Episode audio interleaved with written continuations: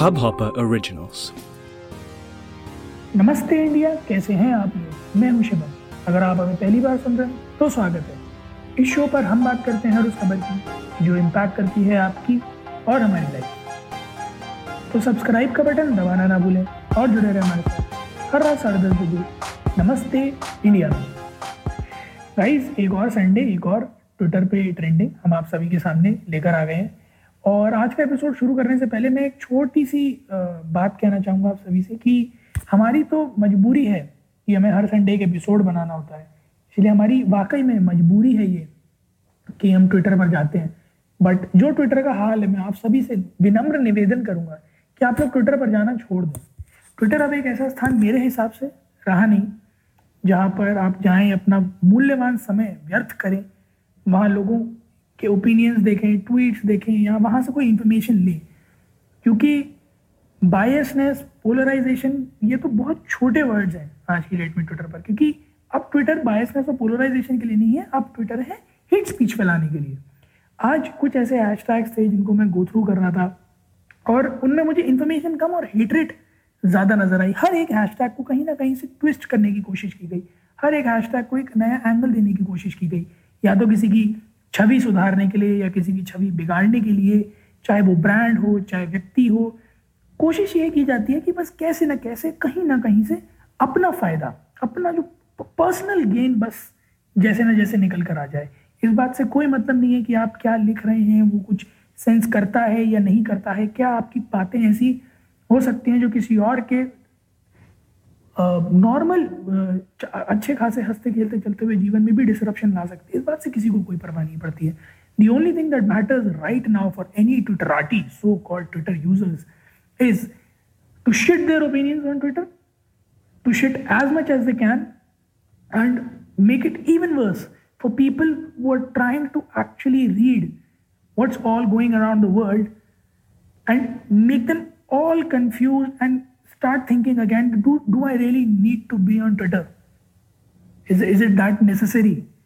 और अगर कोई मुझसे ये कहता है कि अगर ट्विटर पे नहीं हो तो तुम्हें सोसाइटी कैसे एक्सेप्ट करेगी आई होल हार्टेडली से मत करो नहीं रहना ऐसी सोसाइटी में बिल्कुल नहीं रहना जहाँ पर लोग बस जो भी दिमाग में आए थॉट्स उन्हें उल्टी कर रहे हैं Twitter was never meant I I don't think Twitter was ever meant to be like this Twitter was meant to be a platform जहाँ लोग इन्फॉर्मेशन शेयर कर सकें थॉट प्रोसेस शेयर कर सकें और सोसाइटी का जो एक गैप है, जो डिस्टेंस सबसे बड़ा गैप है कंट्रीज़ में कॉन्टिनेंट्स में, लोगों के बीच में, उसको पास लाया जा सके। इन्फॉर्मेशन स्प्रेड तेज किया जा सके, ना कि हेट स्प्रेड तेज किया जा सके। तो मेरे ख्याल में जो मूल था ना, जिस वजह से एक सोशल मीडिया प्लेटफॉर्म बनाया गया था, जिस वजह से ये सोचा गया था कि 140 लेटर्स काफ़ी होंगे, किसी के लिए भी अपना पॉइंट रखने के लिए। उसके बावजूद थ्रेड भी लाना पड़ गया, उन्हें कि 140 कम पड़ रहे थे। तो अब अब वो सारे अर्थ मिटते हुए नज़र आ रहे तो आज के ट्विटर पे ट्रेंडिंग में मैं सिर्फ़ इतना बताना चाहूँगा आप लोगों को तो कोई भी हैशटैग कवर करने से पहले कि इसके बाद ट्विटर इस्तेमाल करें। तो please be very very very very cautious क्योंकि अब ट्विटर पर इंफॉर्मेशन नहीं हेट है। सबसे पहला हैशटैग जो आज कवर करना चाहूँगा मैं, वो एक ऐसी चीज़ जिससे पूरा देश आज गम में डूबा हुआ है। हमारी स्वर सम्राट लता मंगेशकर जी का सुबह निधन हो गया। उनकी तबीयत काफ़ी दिनों से ही ख़राब चल रही थी एमरजेंसी में थी वो। और अकस्मात मृत्यु, उनकी आज मृत्यु हो गई। उन्होंने अंतिम सांस जो है मुंबई के ब्रीच कैंडी हॉस्पिटल में ली। बानवे साल की उम्र में उनका निधन हुआ। आज मुंबई के शिवाजी पार्क में पूरे स्टेट ऑनर्स के साथ उनका अंतिम संस्कार किया जाना है। कई सारे लोग वहाँ मौजूद थे। हमारे प्रधानमंत्री श्री नरेंद्र मोदी जी, शाहरुख खान, रणबीर कपूर, विद्या मालन, बहुत सारे लोग अपनी अंतिम श्रद्धांजलि देने उन्हें वहाँ पर पहुँचे।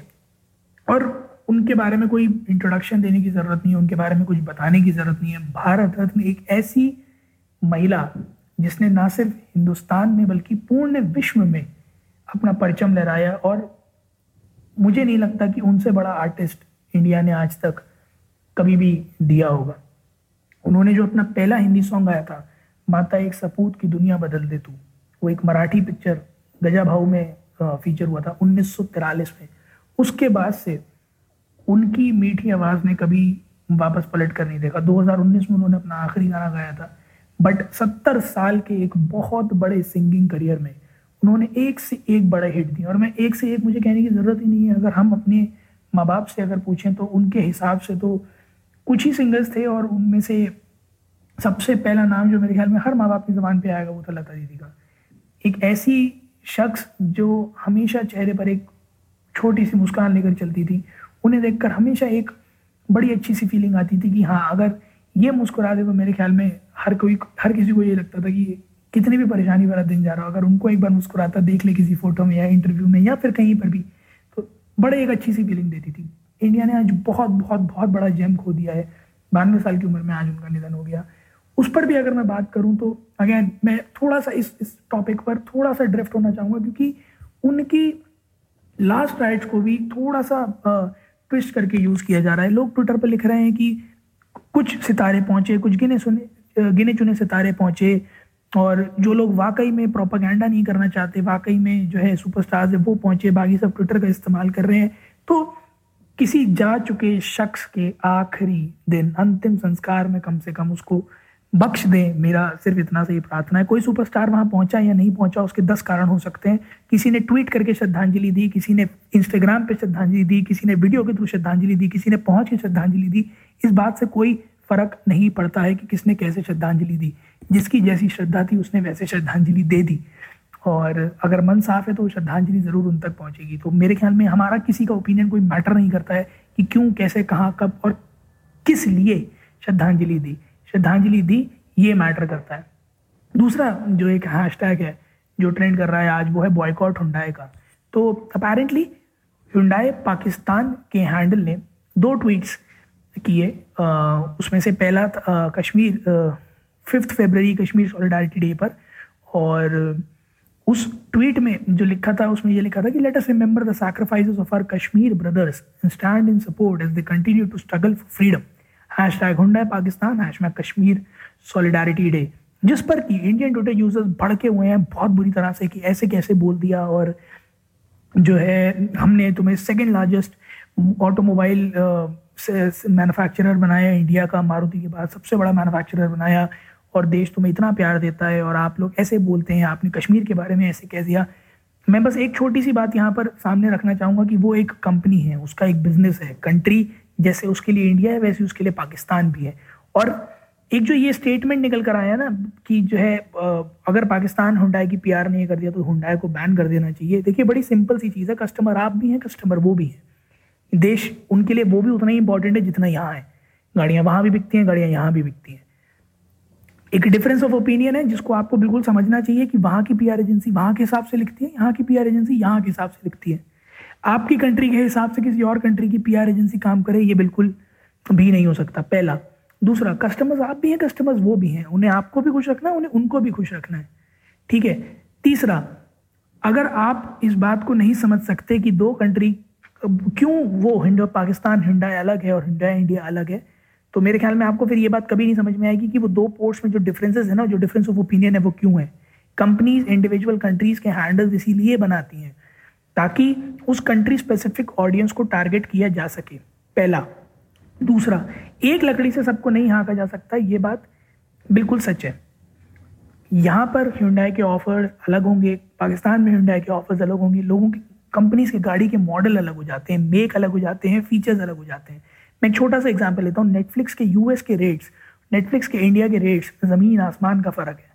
अगर नेटफ्लिक्स सबको एक लकड़ी से हाँकने लगे और एक स्टैंडर्ड रेट बना दे यूएस डॉलर के बेसिस पर, जो हर कंट्री में कन्वर्ट कर करके बेचता रहे, यकीन मानिए, फ़िलहाल बेसिक प्लान नेटफ्लिक्स का दस डॉलर का यूएस में बिकता है।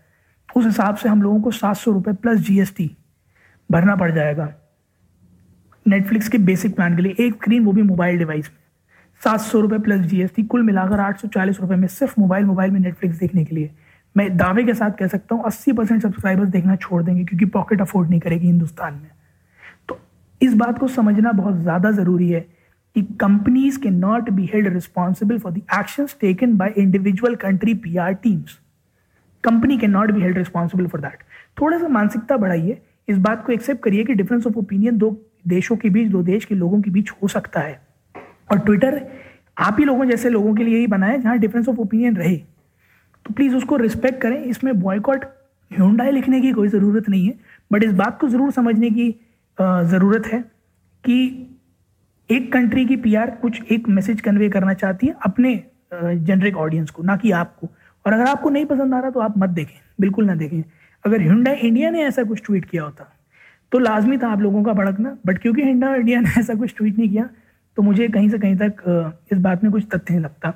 बहरहाल, मैं हमारी जनता को एक चीज़ और बताना चाहूँगा कि इस तरह के पोस्ट से रिलेटेड आपको कई सारे हेट स्पीचेस भी मिलेंगे, जहाँ लोग इंडिया को किसी एक या तो रिलीजन से, या एक कास्ट से, या फिर एक सेक्शन ऑफ़ सोसाइटी से लिंक करने की कोशिश करेंगे। मेरा हाथ जोड़ के विनम्र निवेदन है आप सभी से कि प्लीज़ प्लीज़ इस तरह के पोस्ट को बिल्कुल स्क्रॉल करके ऊपर चले जाइएगा। किसी तरह से ना रिपोर्ट भी ना करें एंटरटेन ही ना करें इस तरह के पोस्ट को।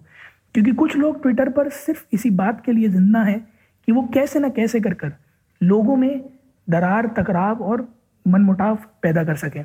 आप लोग भी जाइएगा उसी प्लेटफॉर्म पर ट्विटर पर और इंस्टाग्राम पर इंडिया अंडर स्कोर नमस्ते पर। हमें बताइए कि आप लोगों को क्या लगता है? आप लोगों का क्या मन करता है वाकई में अब ट्विटर पर आने का और इस तरह की न्यूज़ देखने का? या आप लोग भी अब तरस्त आ चुके हैं और एक्चुअली में सर्च कर रहे हैं कि कुछ एक ऑथेंटिक सोर्स ऑफ़ इन्फॉर्मेशन आ जाए, जहाँ कोई ओपिनियंस ना हो, बस फैक्ट स्टेटेड हो। हमें सुनकर बहुत अच्छा लगेगा। उम्मीद है आप लोगों को आज का एपिसोड पसंद आया होगा। तो जल्दी से सब्सक्राइब का बटन दबाइए और जुड़िए हमारे साथ हर रात साढ़े दस बजे। सुनने के लिए ऐसी कुछ इन्फॉर्मेटिव खबरें। तब तक के लिए नमस्ते इंडिया।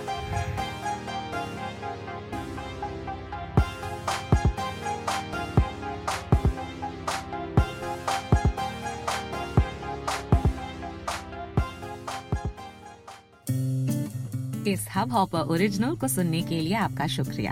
अगर आप भी अपना पॉडकास्ट लॉन्च करना चाहते हैं तो हब हॉपर स्टूडियो वेबसाइट पे रजिस्टर करें और एक मिनट के अंदर अंदर अपना खुद का पॉडकास्ट लॉन्च करें। यही नहीं स्टूडियो देता है आपको पूरी आज़ादी कहीं भी, कभी भी अपना पॉडकास्ट लॉन्च करने की सिर्फ़ तीन आसान स्टेप्स में। तो साथ में अपना पॉडकास्ट शुरू करने के लिए तैयार। Just hop on Hubhopper simply content